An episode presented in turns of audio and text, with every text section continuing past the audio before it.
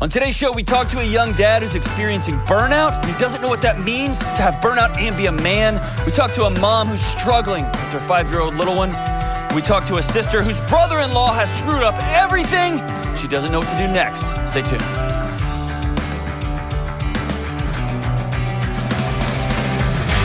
It's time to dance, kids. It's the Dr. John Delony show. We talk about mental health and relationships and excitement and sad stuff and hard stuff, fun stuff, whatever's going on in your heart and mind. Give me a call 1 844 693 3291. It's 1 844 693 3291. Leave a message. Kelly will call you back or go to johndelony.com slash ask ASK. And don't forget the conversation cards. How to be a human. So excited, man. They are awesome.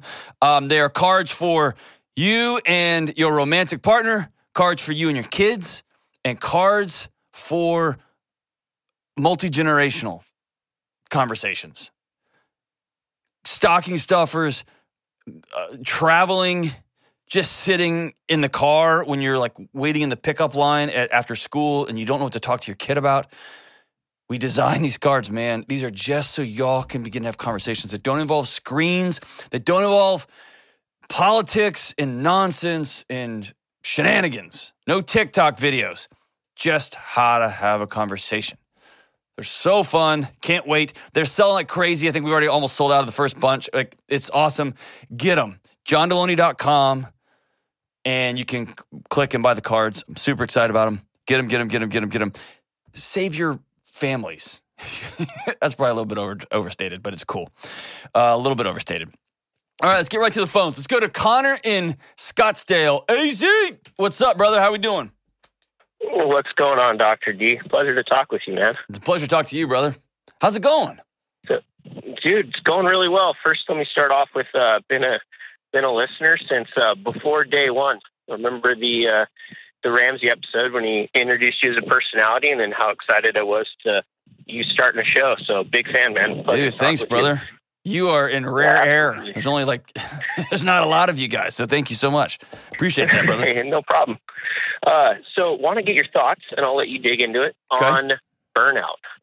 Um, You know, is is burnout a real thing? Uh, what are some of the, I guess, side effects of it? Is it physical, mental, and, and how do you know if you're experiencing true burnout? Man, so yes, thousand percent it's real. It's a biochemical issue.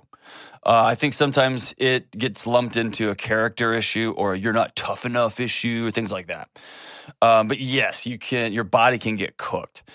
The best book I've ever, ever, ever read, seen, heard about on this topic is by the Nagoski sisters, and I'll link to it in the show notes. It's called Burnout. That's the name of the book, and they wrote it for women. I've talked to numerous men who find it incredibly um, um, important as well and or valuable. I find it valuable as well. But using their framework, which I love, um, you can break down exhaust. Uh, you can break down burnout into a couple of different things. Number one, well, let me back out. You're experiencing this. Is that why you're asking? No, full on. Yeah, absolutely. Okay, okay. So I'm going to break this framework down, but I want to use you as the as the case study. Okay. Yeah, absolutely. Number one is this deep sense of complete and utter exhaustion. You open your eyes in the morning and you're tired. And somewhere about 7:30, 8:30 a.m., you start thinking about, dude, in 10 more hours, I can be right back here. Yeah, exactly. Huh. So walk me through it. Yeah, exactly. Um, I mean, just to give you a, a very quick backstory, um, you know, my my entire life, I've always felt with the, that deep sense of like not feeling good enough and not, you know, always needing to prove myself, which led into you know being in competitive motorsports and and kind of being put in that world of. Um, I've heard you say it a couple times that rough, tough, tar- hard charger of prove myself, be stronger, kill or be killed kind of mentality. And, and over the last five years, you know, I've experienced a few, um, I guess some would say a life, big life events, you know, um, with my becoming a new dad and, Yeah. and then my, uh, my ex trying to take her life, and then changing jobs and changing careers, and being a single parent, and you know, meeting uh, meeting my now absolutely beyond epic wife, um, and then going through the crazy immigration process.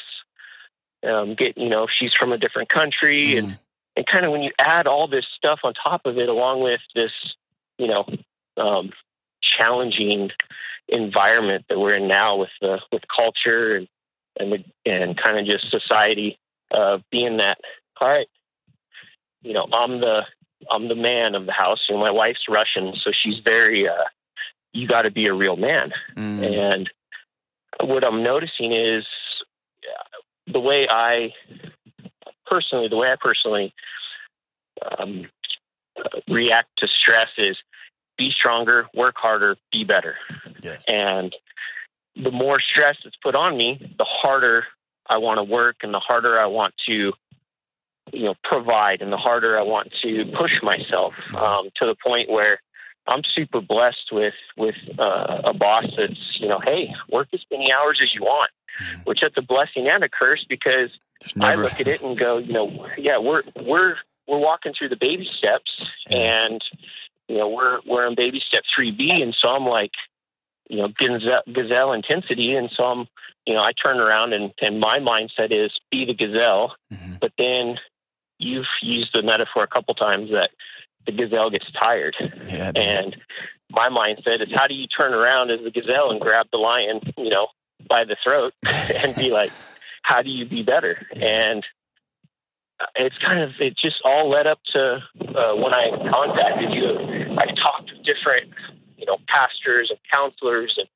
and everything, and, and listening to your show. I'm like, man, I would love to get you know your your tips and tricks and your insight in it because a, uh, a few weeks ago, I think the last I'd say the last five years kind of all just hit. Like I wasn't sick, but just just moving and getting out of bed just it just wasn't happening. yeah. Like it just So here, here's so, so burnout is when your body says, "Dude, I'm out." At some point, your body says, "We've this is as much as I got right now," and we can make it. it you might get the flu, you might get sick, you might get cancer, you might get any number of things. But at some point, the alarms have been ringing for long enough that your body finally says, "It's like, dude, it's like it's like uh, driving your car and never changing the oil." And then someone's saying, "Dude, you got to pull over and change the oil," and you're like, "No, bro, you just got to drive faster, drive faster." And like, okay, dude, but we, like the lights blinking on the dash, and you just say, "Drive faster." At some point, your car engine just melts together, The- and the, the if you don't do maintenance on the car, it just quits running. And so, yeah, burnout. You you just man, you just walked through the entire bricks in the backpack. Like you were born into a story, into a culture that said you're not a human being, you're a human doing. You are what you accomplish, so accomplish well. And you found some accomplishment, you found some esteem, which is awesome, which is great in motorsports, which revs your body up all day, every day. And you almost die every day proving yourself, literally. And then you move on to all those different traumas. And so, yeah, dude, there's just a point when your body just goes, brother, I'm, I, if you're not going to stop, I'm going to stop us. And then it all comes crashing down. By the way, you got a, now you've got a, a new culture that you are, um, connecting with that has a picture of what masculinity looks like and what strength looks like and all that. So it sounds like you're tired, man, of all of it. so let me um yes, yes and no. Um how so with with you know with, without going into obviously we could we could I would love to and we could talk for hours and hours and hours Yeah. but how when your body says you know chemically enough's enough the engine oil's gone the engine's you know dead you've pushed so hard that you know and and I can get all of that you Yeah. know I get pacing yourself in a long distance race and taking care of the vehicle and everything like that but how do you fight the when the engine stops, when you burn out, the feelings of you're not good enough. Be stronger. You shouldn't burn out. Mm-hmm. You're a failure because you're sleeping in bed all day long. You yes. know, I, there's yeah. male figures in my life that the, the joke was growing up, and that's all I ever saw was, you know, I only work a half day at my job. What do we do with the other 12 hours is up to us. Yeah. no, and so it's and that's it's, that's um, that's a voice of someone who's cooked. So my hope for everybody is you never fully get there because it's hard to come back. It's hard. How do you come back? You got to be really intentional. And often people come back in rehab or they come back in divorce court or they come back and their children are filing for emancipation. Usually, or they're just got fired and they got to figure out a new career. Coming back can be hard. It happens every single day. That's why I do the show. Everybody, everybody can come back. I believe that with all my my soul, I wouldn't be doing this. Um, but it's hard. So I want you. So take take the engine metaphor away, and I want to give you another metaphor that I think is going to be better. So imagine you know anything about plumbing at all? Absolutely. Okay. So um, you've got like a clog. You can run in, in your pipes, and you know your sink starts backing up. You can run to the hardware store and grab a bottle of Drano, dump it in there, and chances are it will it will at least let that thing drain. And it's bad for your pipes, it's bad for everything, but it's bad for the, your sewer system, it's bad for everything, but it will clear clear that that that clog. If every morning you woke up and just dumped Drano into your into your sink every day, in short order, it would eat through the pipes. It would destroy everything. And so I want you to think about that when it comes to your body's stress response. Our stress response is still ancient technology. It is running on, um, hey, there's a tiger and it's going to try to eat us, and I got to get away or I got to kill it, or it's going to kill me. And whenever you walk through a life thinking, I'm not good enough, or I just screwed that up, or I should have done this, it's got to be better, I got to get done faster, I got to work more, I got to do more all the time your body just has a few responses to that and it is cortisol and adrenaline and stress hormones over and over and over and over. And that's like dumping drano. And then to solve that problem you hop on a motorbike and drive 95 miles an hour and try not to die. And it's like well we're back in it again. And then you are in a marriage that has fallen apart and you're back in it again and home becomes a place that's not safe. So you leave a bear cave and go home and there's a tiger on your couch and then, and then, and then, and then. And then you see your aunts and uncles or your dad or your granddad who just most of your memories are them sitting on the couch because their bodies say, screw you, man. Or they're, they're seven tall boys into every single day of their life because beer turns the alarms down a little bit. It works for a while till it kills you. Or you just get cooked and then meth and coke and all and 17 red bulls. It will speed you up to get through a day and then you collapse and do it again the next day and do it again the next day. And so what i want you to do is i want you to back up and stop putting drano in the sink. And so i want you to think of burnout as this is from the nagoski sisters i love it. It is the result of unfinished business. You haven't completed the stress cycle. You spun up some stress in your life and you haven't completed it you got to let that thing cycle through, which is why a break isn't um, a reward. A break is an essential part of a hard day. Relationships, being with people, going for walks, exercise, eating right, sleeping, those are not things that you add on to your life. Those are core principles that you have to have.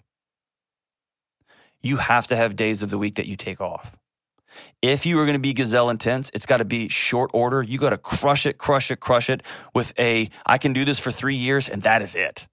And then I've got to stop putting Drano in that drain for a season. And you have to deal with those bricks in your backpack, brother. Those stories you're carrying around with you. And here's how I do it. I'll tell you how, exactly how I do it because I've got those same ones in my bag. Okay. I have a small little black um, journal. And then what I'm about to tell you sounds cheesy and stupid. Don't let your buddies see it. But actually, I don't care because we need to change the picture of what masculinity even looks like. Um, and it's a stories journal that I carry with me. And I'll write it down. And now I've been doing it so long now that it's, I don't, I don't have to write it down all the time because now I can spin it out pretty quick out of my head. But that you should have, I write that down. I can't believe you didn't, I write that down. You just need to suck it up and man up, I write that down. And I look at it, I literally will extend my arm. I talked about this in a recent show. I will extend my arm at arm's length and I will look at it. Jocko calls that detachment.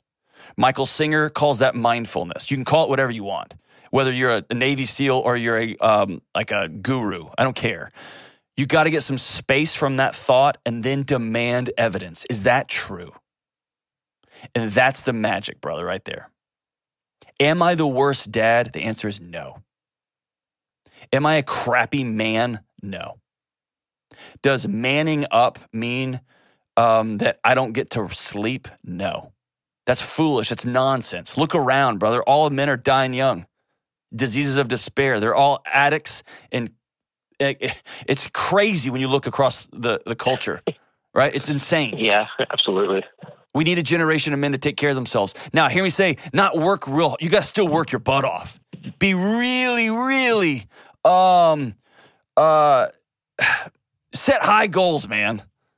Be really ambitious. That, and know that's not a problem here. Okay, but look, set those high goals, be ambitious, and know that ambition is not going to save you.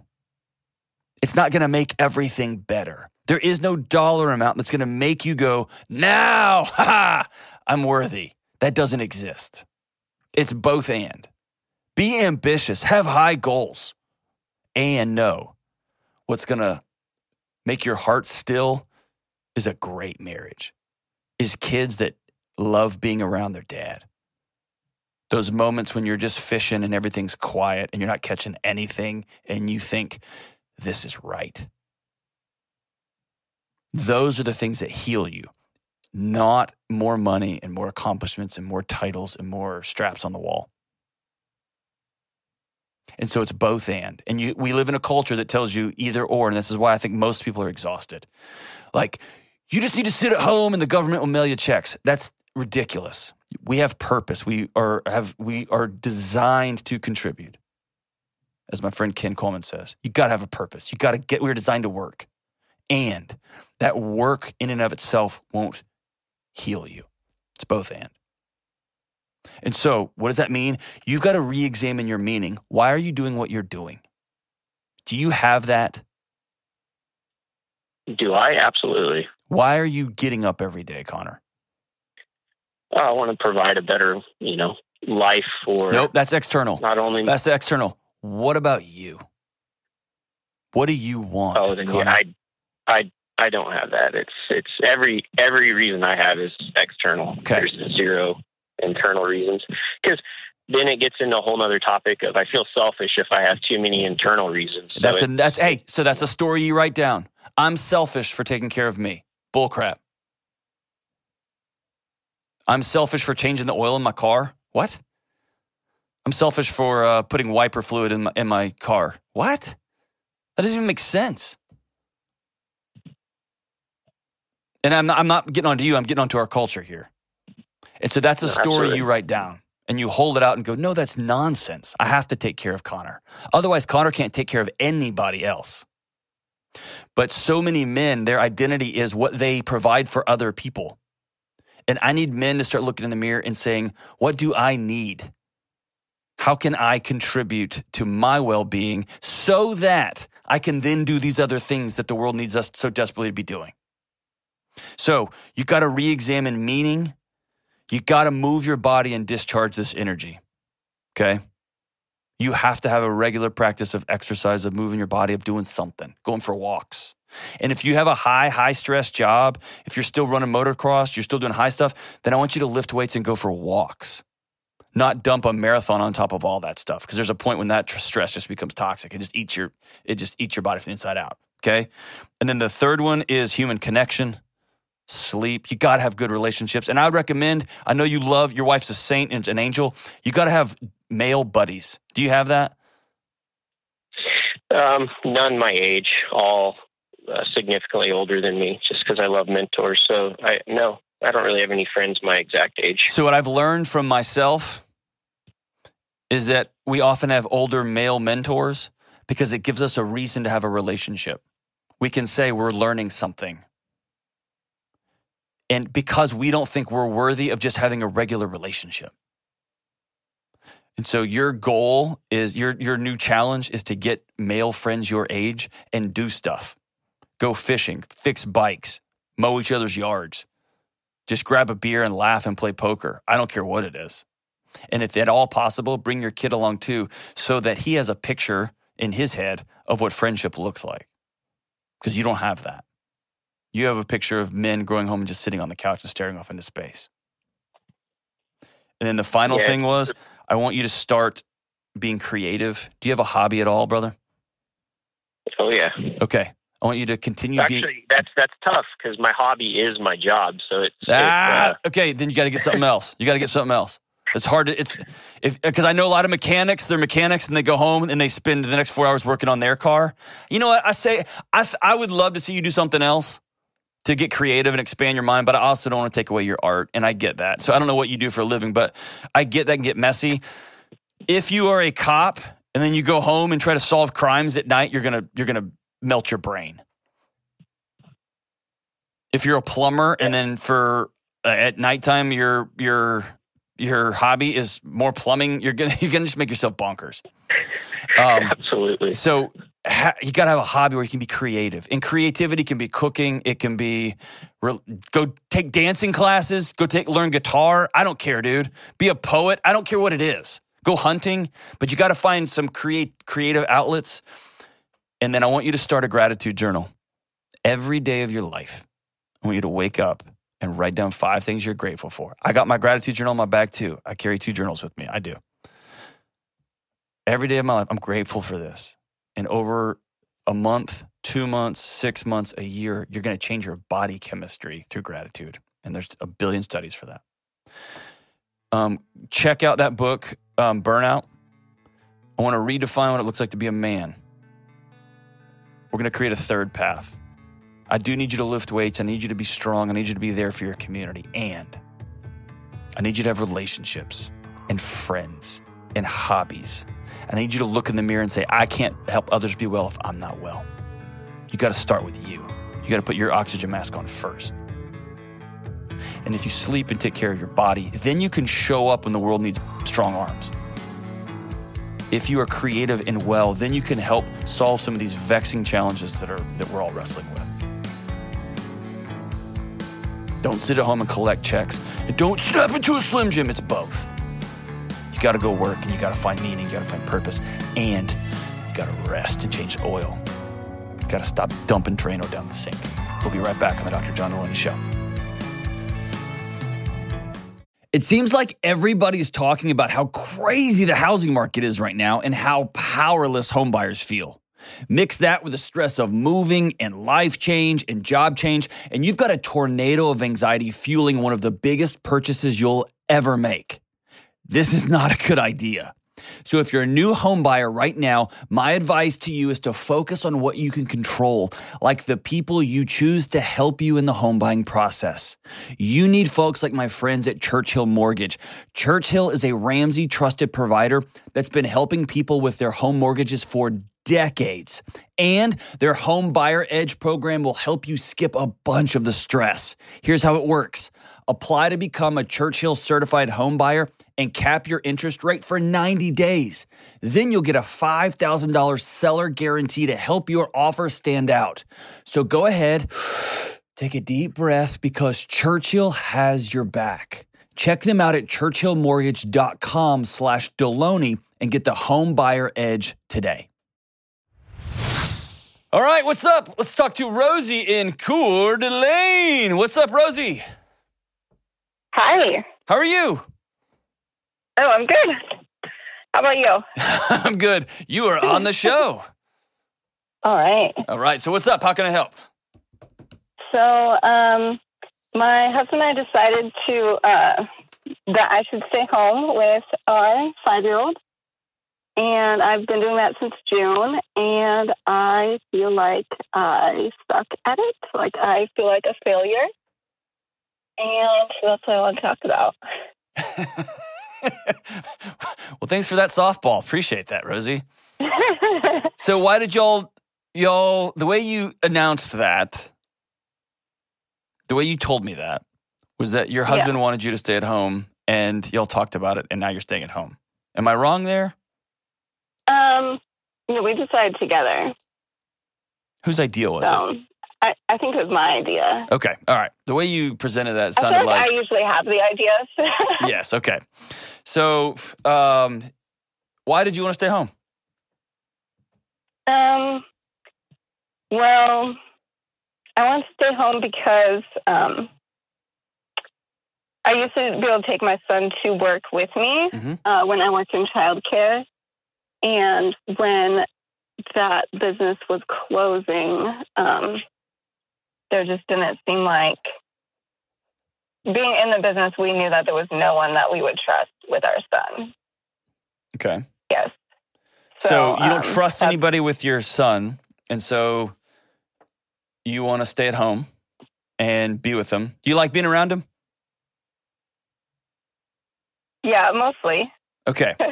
and so he- here's the death spiral I just hear professional woman after professional woman after young mother get involved in. There is no way to win. And if you're at work, you should be at home. Oh my gosh, you just work and leave your kid with somebody all day. And then if you're at home, it is, I don't like my kid all the time. And as soon as I have that thought, like, oh my gosh, will you wipe your own butt crack? Then I feel guilty that I even said that because this is my baby and I'm a terrible mom. Or if I just love wiping butt cracks all day, people are like, Are you serious? You just stayed home? Like, what else? What are you contributing? Like, your husband just earns all the, like, seriously? You're not, there's this never ending cycle of guilt. Do you experience any of that? Um, not really that. Mostly like, um, I thought that I I think I should be doing better at um, keeping the house clean. Like, it's just always a mess, and it seems like if I'm home all day, it should be clean. Like that was my expectation. Was So, you know when I was working twelve hours a day, it was like I have no time to clean the house. whose story is now that that? I'm home all day, Is it your story or your husband's story? mine. Okay, then, so I'm just going to ask you simple questions. So then, why don't you clean the house? um, I don't know. Like sometimes it seems like sometimes it seems like we run out of time. Like we're not just home all day. Like we we go places, and then by the time we get home, it's like time to eat dinner, and then after all that stuff is done and bedtime, then it's just I don't know. I get tired. Yeah. So I don't know. That's why I ask myself is like, why am I not getting this done? Like, I should be able to do it. Have you made a. Oh, there's so much here. You're living in some pretty hard pictures that you've created for yourself. You've drew, drawn for yourself. You have a picture of what stay at home motherhood should look like, and your picture isn't real. It, it, it a, seems like it for the people I know. in their curated social media worlds, or You know, like I go to their house and it's clean. Well, th- maybe. And yeah, there's there's two and. One is you've created a myth. You are not them. You are you. And you're trying to live Yeah. their story. And you need to be to articulate what is your story. And number 2, there is some discipline involved here. yeah. When you were going to work and you were tired, you still had to show up. You still had to do things at your job you didn't want to do or you were tired of doing, but that was your job and you were on the clock. And so there is seasons, I guess for every stay-at-home parent, like forever is yeah, I am exhausted and I got to do laundry again. And it just never stops. And oh, good, there's more dishes in this. They keep coming and they, they grow in this sink, right? It just never stops. And there's that part too, where you just have to do things that you don't want to do or you're tired of doing. But to me, it feels like Yeah. there's something deeper than that. That you thought this was going to be different or easier or simpler or it would just work out and it's not and it's weighing on you. Maybe I'm out to lunch, man. Maybe it's not existential at all. It's just a matter of, dude, yeah, No, it's all that. if you want to have a clean house, have a clean house. But all of a sudden you look up and it's 10:30 in the morning. Have you done a like a have you done like an honest assessment of how much time you spend on social media? How much time you spend in front of the TV? How much time you spend um, emailing folks? Like, have you done an Um, honest yeah. time assessment? I've been trying to like. I've Not been trying figure out- to. Have you done an honest Well, time assessment? N- like to me, an honest time assessment is like I want a minute by a minute count of like how did I spend my time. And Yeah. so I've been like looking for like how do I track that because if I just have a piece of paper, I'm not going to like write down every single second. So I've been thinking about it. So Okay. no, I haven't actually calculated the times, but Rosie, can I be I honest? think- There's something else here. What's the other? What's the other thing? the other thing is What is it that you don't want to say out loud? Say it. Um, my child has ADHD and ODD, Mm-hmm. and I guess just like sometimes it's such a war zone all day that it's like I guess I just feel like I need to treat myself. Like I'm so exhausted, like I can't do anything else.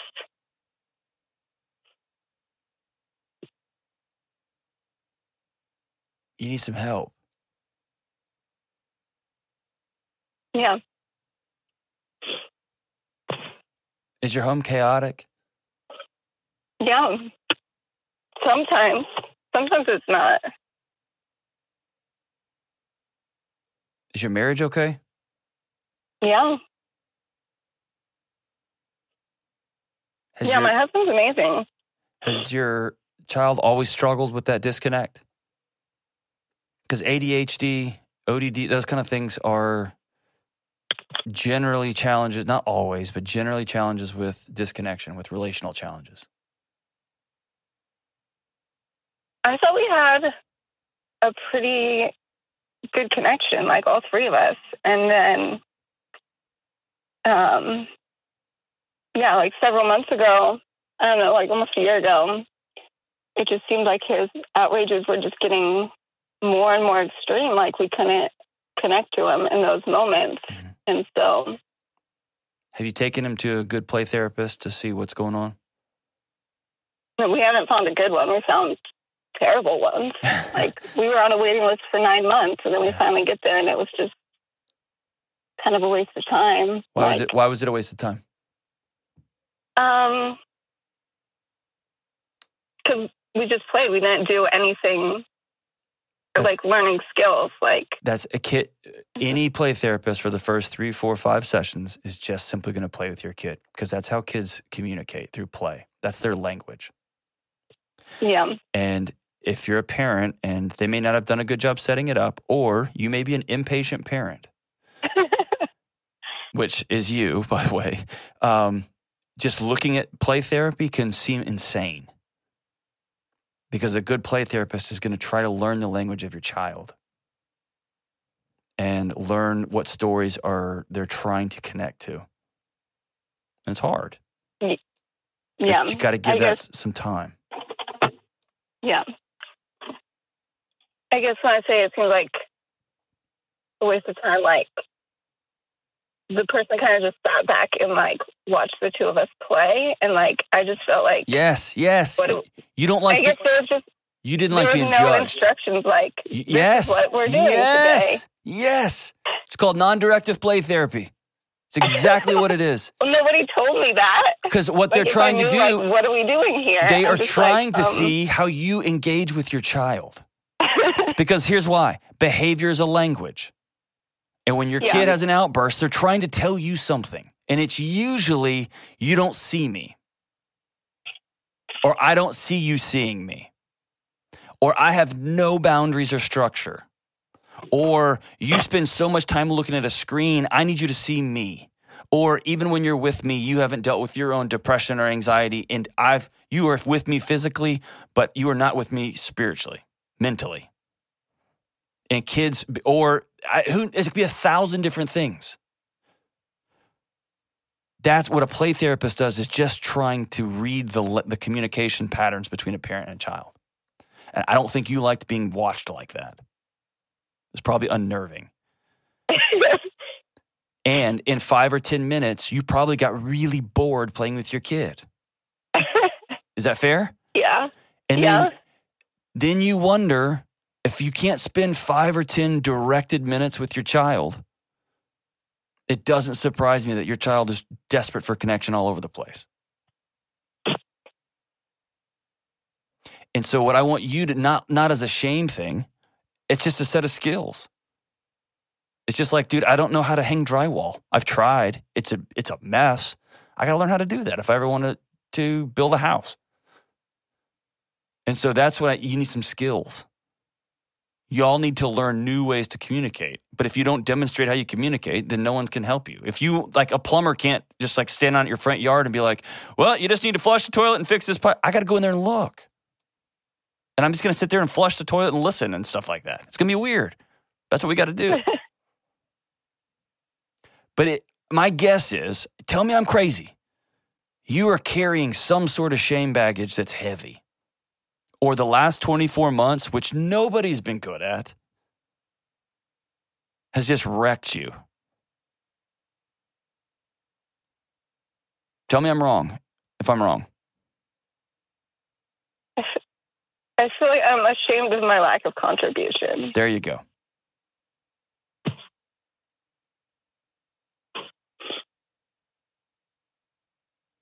And shame is a black hole.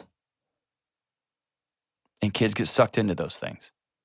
You get sucked into those things. Marriages get sucked into black holes.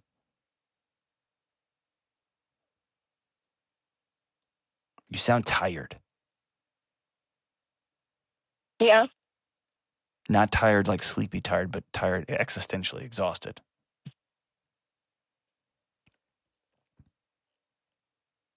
And so here's what here's what's on the horizon for you. Number one is kindergarten. You're going to have a shift next year if you choose to put your kid in school.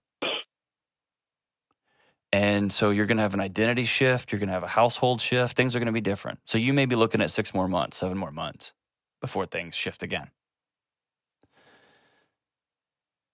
I want you to see value in Rosie the way I see value in Rosie. And you're worth being well, and you're worth peace, and you're worth laughter and you're worth a babysitter and you're worth telling a five year old, here's our boundaries. And you're worth learning how to play with your kid, not being annoyed by them. You're worth not being on your phone all the time. You're worth not comparing yourself to the other people's houses you go to. Who cares? Forget them. My house is messy, but my house is more fun than yours. Ha! we have fun. That's what I'm saying. People come to my house all the time, and I tell them, I'm like, I'm not, y'all are my friends. I'm gonna clean up for you, but we're gonna have the time of your life. We do clean up, relatively. Depends on who you are, but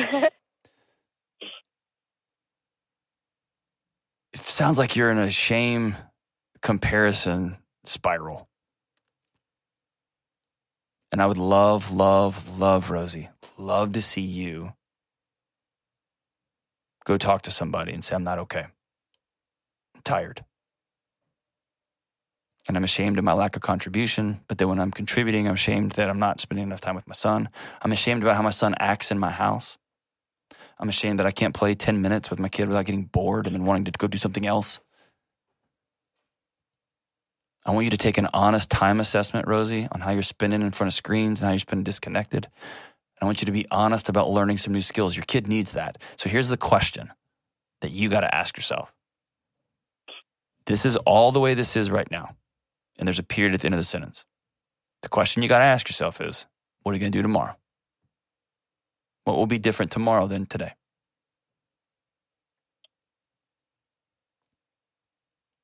Are you asking me now? Yeah. Um, what phone call will you make tomorrow? Well, tomorrow I'm going to meet with another mom who ha- her son has um, developmental disabilities as well. Okay. So we're going to be talking about it together. Cool. So when I'm, when you go meet with that mom, I want you to tell, tell her what you've told me. I'm ashamed of my lack of contribution. I don't know how to play with my kid for more than five minutes without getting bored.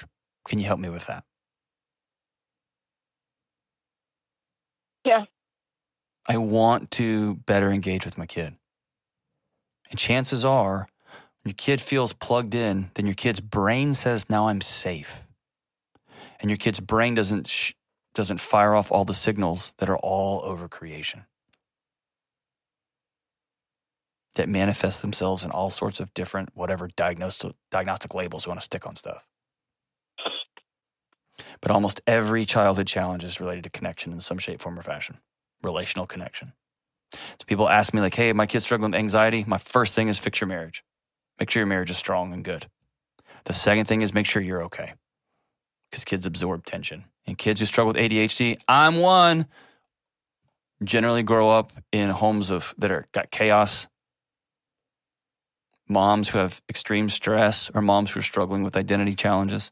Who am I? Where am I?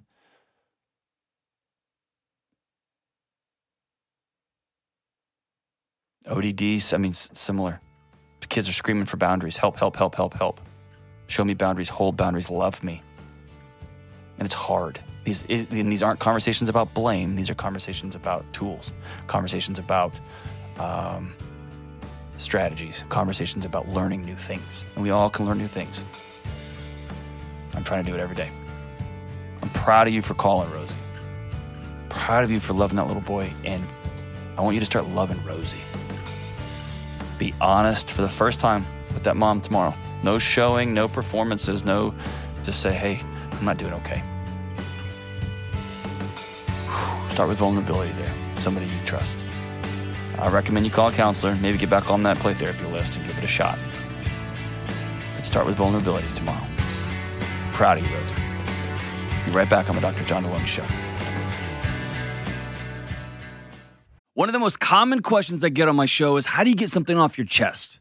Maybe it's a deep secret that you've never told anyone, or maybe it's something that happened to you. Or maybe it's something you've done and you're deeply ashamed about it. You're worried because you know bringing this to light is going to cause disruption in every part of your life. All of us, every single one of us, have things both big and small that we need to get off our chest from time to time. And I say this always secrets will kill you. But it's often so hard to know where to start or even how to say these things. Therapy is a safe and effective place to get things off your chest, to learn how to say scary and hard things out loud, and figure out how to work through whatever's weighing you down. I have personally been blessed to have a great therapist who I can talk to and who helps me get these heavy things off my chest and figure out what to do next. If you're thinking of starting therapy, give BetterHelp a try. It's entirely online, it's convenient, flexible, and suited for your schedule. You just fill out a brief questionnaire, you get matched with a licensed therapist, and you can switch therapists at any time, and it doesn't cost any extra money. Listen, it's time to get it off your chest with BetterHelp. Visit betterhelp.com slash Delony today to get 10% off your first month. That's betterhelp, H-E-L-P dot com slash Delony. All right, let's take one more. Marie in Des Moines, Des Moines, Iowa. What's up, Marie? Hi, Dr. John. How are you? Remarkable. How are you? I'm well, thank you. Good. What's up? Well, I have a brother in law who's currently serving time for wire fraud. Oh, good. And oh, good. yeah, yeah. You sound Um, thrilled, Marie. Congratulations. Yes, I'm really tickled about it. It's great. Um, Tickled about it. no. In reality, I'm really, really mad. you should be. You should a- be pissed off. Yes, yeah. And my sister, so his wife, has now finally hit that point where she's not in, you know, complete chaos of, I don't know when the next shoe is going to drop. Yep. So she's finally mad. And I am just trying to figure out how I be supportive of her, but also not just bash her husband because I know the time comes when he gets out that he's still a part of our family. And I still love him, even though he made a huge mistake. hmm But I'm really angry. I don't know how to support her and forgive him and rebuild relationships when that comes. Ugh, you're awesome. You're awesome. She's lucky to have you as her Oh. sister. All right, so are you ready for this? What's that? That's, that's like a song. Y'all ready for this? Um, I'm not going to do Uh, cartwheels across the basketball court, but um, here's a couple of key things, and you're already there. Just want to reiterate them. Never, ever, ever talk bad about him in front of her. Her story is about her. Right. And so when- your story will be about you, and you'll need to go other places for that than from her. What you don't want to do is have a commiseration event where you all just sit together and talk about how crappy this guy is and how he screwed up everything. hmm You need to love her and her grief and her pain. And then you need to have your grief somewhere else. Okay. Okay. And your grief is less at him. You're rage pissed off at him, and you should be. Idiot. He screwed up everything, broke the Right. law. But more Yeah. so, this is really inconvenient. This blew up a picture of a good family. We had a we had a deal about how Christmas was going to go, and this idiot screwed it up. And now y'all are left picking up the pieces, right? Yes. Yes. Yeah. So I want you to grieve the lost picture more than I want you to sit around being pissed off at him. Because you sitting around being pissed off at him is just poisoning yourself, hoping he gets more in jail. And he won't. He's already in jail. That ship sailed. So Right. every moment you waste being angry at him is just a moment I'm you're kind of choosing to live a little bit shorter life. Because your body's stress chemicals are dealing with you, not him. Right. And then grieving the picture is sucks. Like, man, we thought it was going to look like this, and it's not. All grief is is the gap between what I hoped for and what I thought was going to happen and what reality is. And that's where you're sitting right now. And I hate it for you. It's heartbreaking. But we often take our rage and we wallpaper over our grief with it. And then we just die young or we get addicted to crap. Oh, no thanks. Yeah, exactly. So just go sit in the grief. And that might be writing a letter to him that you're never going to send him. That might Okay. be writing a letter to Dear Christmas, here's how you are going to look. And I know that sounds so lame, but there's something physiological about it and hyper psychologically cathartic about it. Writing a letter to Christmas, Dear Christmas, you are going to look like this. We are going to have a tree, and Tom and Rick were going to be Mm. sitting around, and there were going to be kids everywhere, and it was going to smell like this. And now we're not. And there's a here's what we're doing, and this sounds bananas. I know. You are linking for I'm, going to simplify neurology here, neuroscience. You're linking your amygdala to your frontal lobe. You are letting that part of your brain that is spinning out trying to solve for chaos know that your brain is back in control of things. And it will go, ah, cool. What's next? And then you can decide, all right, what's Christmas going to look like now? And then it becomes Oh, Uh, a, a, wha- how are we going to plan it? And then when Christmas shows up, you're going to be sad. I mean, and I'm just using Christmas, right? This will be every birthday. This will be every family get together. This will be your Sunday luncheons, whatever it looks like. You'll be sad because there's an empty seat over there. And that stinks. And it's okay to be sad. so how do I just listen to, like, I, I don't even know what to say to my sister or to her kids when it comes up. Like, I just kind of sit there like a lump on a log because I don't know what to say. So, one of the greatest things you can offer somebody else in their grief is your presence, not your words. Okay. just showing up is important. And when they say things like, I can't believe my daddy did this, he embarrassed me, whatever, the conversation is, your response is, I'm so sorry you're hurting. I'm so Okay. sorry that your heart's broken. Nothing to do with him. Forget that guy. He's done his damage. There's a period at the end of his sentence. It's about their hurt in the present. Okay. And if they invite you in to solutions, then you offer, well, what if we do Christmas? Then you start talking about solutions. But let them invite you in. And it takes the pressure off of you. You don't have to perform. You just got to show up and be with and bring tacos. You know what I mean? Okay. Like, like bring food and just sit. There's a lot of grief that happens underneath a blanket next to your sister watching The Office for the 40th time eating chips and salsa. Terrible dietary choice, not good for you, but we're just, we're in this together. Or we're going to go for a walk. Okay. We're just going to go for a walk around the neighborhood. And okay. here's here's a good boundary. If she's ranting and raving about her husband, there does come a moment when you say, you get five five minutes, and then we're not talking about him anymore. And you will get to model for her what a boundary can look like in this situation, and it will be a gift to her. Because right now, everything in her life is consumed with this guy, this guy, this guy, this guy, this guy, and which because he's a threat. Her brain is searching for threats. He's a bear, and her bear, her brain is trying to solve for the bear. And what you can do by saying, all right, you get five minutes and then we're going to go for a walk. Five minutes and then we're going to sit down and map out what Thanksgiving is going to look like. She gets to go, ah, bear. And then back to problem solving. Okay. It's, and now what? And most of us get stuck in the and now what? And we try to go back and edit sentences that have already been written in our lives. And the world is begging us to write something like, what do you write next? What's going to happen next? Right. Well, yeah. I just the past three years of it has just seemed like we just keep waiting for Yes. the next worst thing. So the shoe dropped. What whammo? Yeah. And just given the nature of my job, there's always another shoe, right? But always, always another shoe.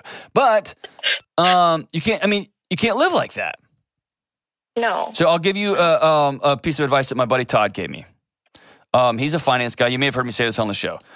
I man, I get set off from fiscal Trump. Like it's all coming down. We're going to be trading cigarettes and coffee and soil, you know, that kind of stuff. And one day, he's a finance guy. Works for the uh, he he's brilliant. And I was just peppering him with questions. What about this? And then what about that? What about that? And then if this happens, then that's going to happen. And then they're going to call this. And and here's what he told me, and I loved it, and I use it all the time now. He said, "John, I don't have a meteorite plan." If we're just driving along and a meteorite hits us, I'm going to deal with that when it happens. And that one sentence has rattled. I don't have a, what if an army rolls on my driveway? I'll solve that problem when it happens because it's not going to happen. And if it does, and I know there's people like, no, bro, you got to be prepared to get, okay, cool, great. Now, I've got lots of deep freezers and I got meat for a year. I'm still a prepper a little bit. But like I'm not, I don't have a meteorite plan. So if the mob shows up in six months, the mob shows up in six months. Let's plan Thanksgiving. Let's start exercising. Let's you and your sister start a yoga class and just start going. Let's you have weekly ice cream with the kids. We don't talk about dad. We talk about school and girls and boys and gross stuff. And ew, you kiss somebody. Like we're gonna go there. Just a weekly breakfast with Aunt Marie whatever. Or Sunday lunch at Marie's house. You get four minutes to talk about husband, and then, then ah, no more. We're talk, not talking about that. We're going to talk about today. We're talking about tomorrow. We're going to talk about Thanksgiving. We're going to talk about Christmas. We're going to talk about your birthday, whatever. Summer vacation. And then if a meteorite hits, we will deal with the meteorite then. If another shoe comes flying through this, this house, great. We'll deal with it then. And I love, love, love your heart, Marie. It's so great. Gosh, your sister's so lucky to have you. Awesome, awesome. You're making my my heart about humanity feel better. One person at a time, Marie. Don't need to say the right things. Just show up with tacos and a half bottle of wine or something. And just say, I hate that. So sorry. Man, what a gift. All right, as we wrap up today's show. Oh, yikes. Song's a little bit on the nose, sort of. I don't mean for it to be. So, everybody, palate cleanser off the Take Off Your Pants and Jacket album, Blink 182. The songs stay together for the kids. Not really applicable to this last call, it's just a song. Goes like this It's hard to wake up when the shades have been pulled shut. This house is haunted. It's so pathetic and it makes no sense at all. And I'm ripe with things to say, and the words rot and fall away. What stupid poem could fix this home? I'd read it every day. So here's your holiday. Hope you enjoy it this time. You gave it all away, and it was mine. So when you're dead and gone, will you remember this night 20 years now lost? It's not right. Actually, it's like that last call. It's not right. I'm sorry y'all are going through this. And the question we all have to ask ourselves is now what? Right here on the Dr. John Delony Show.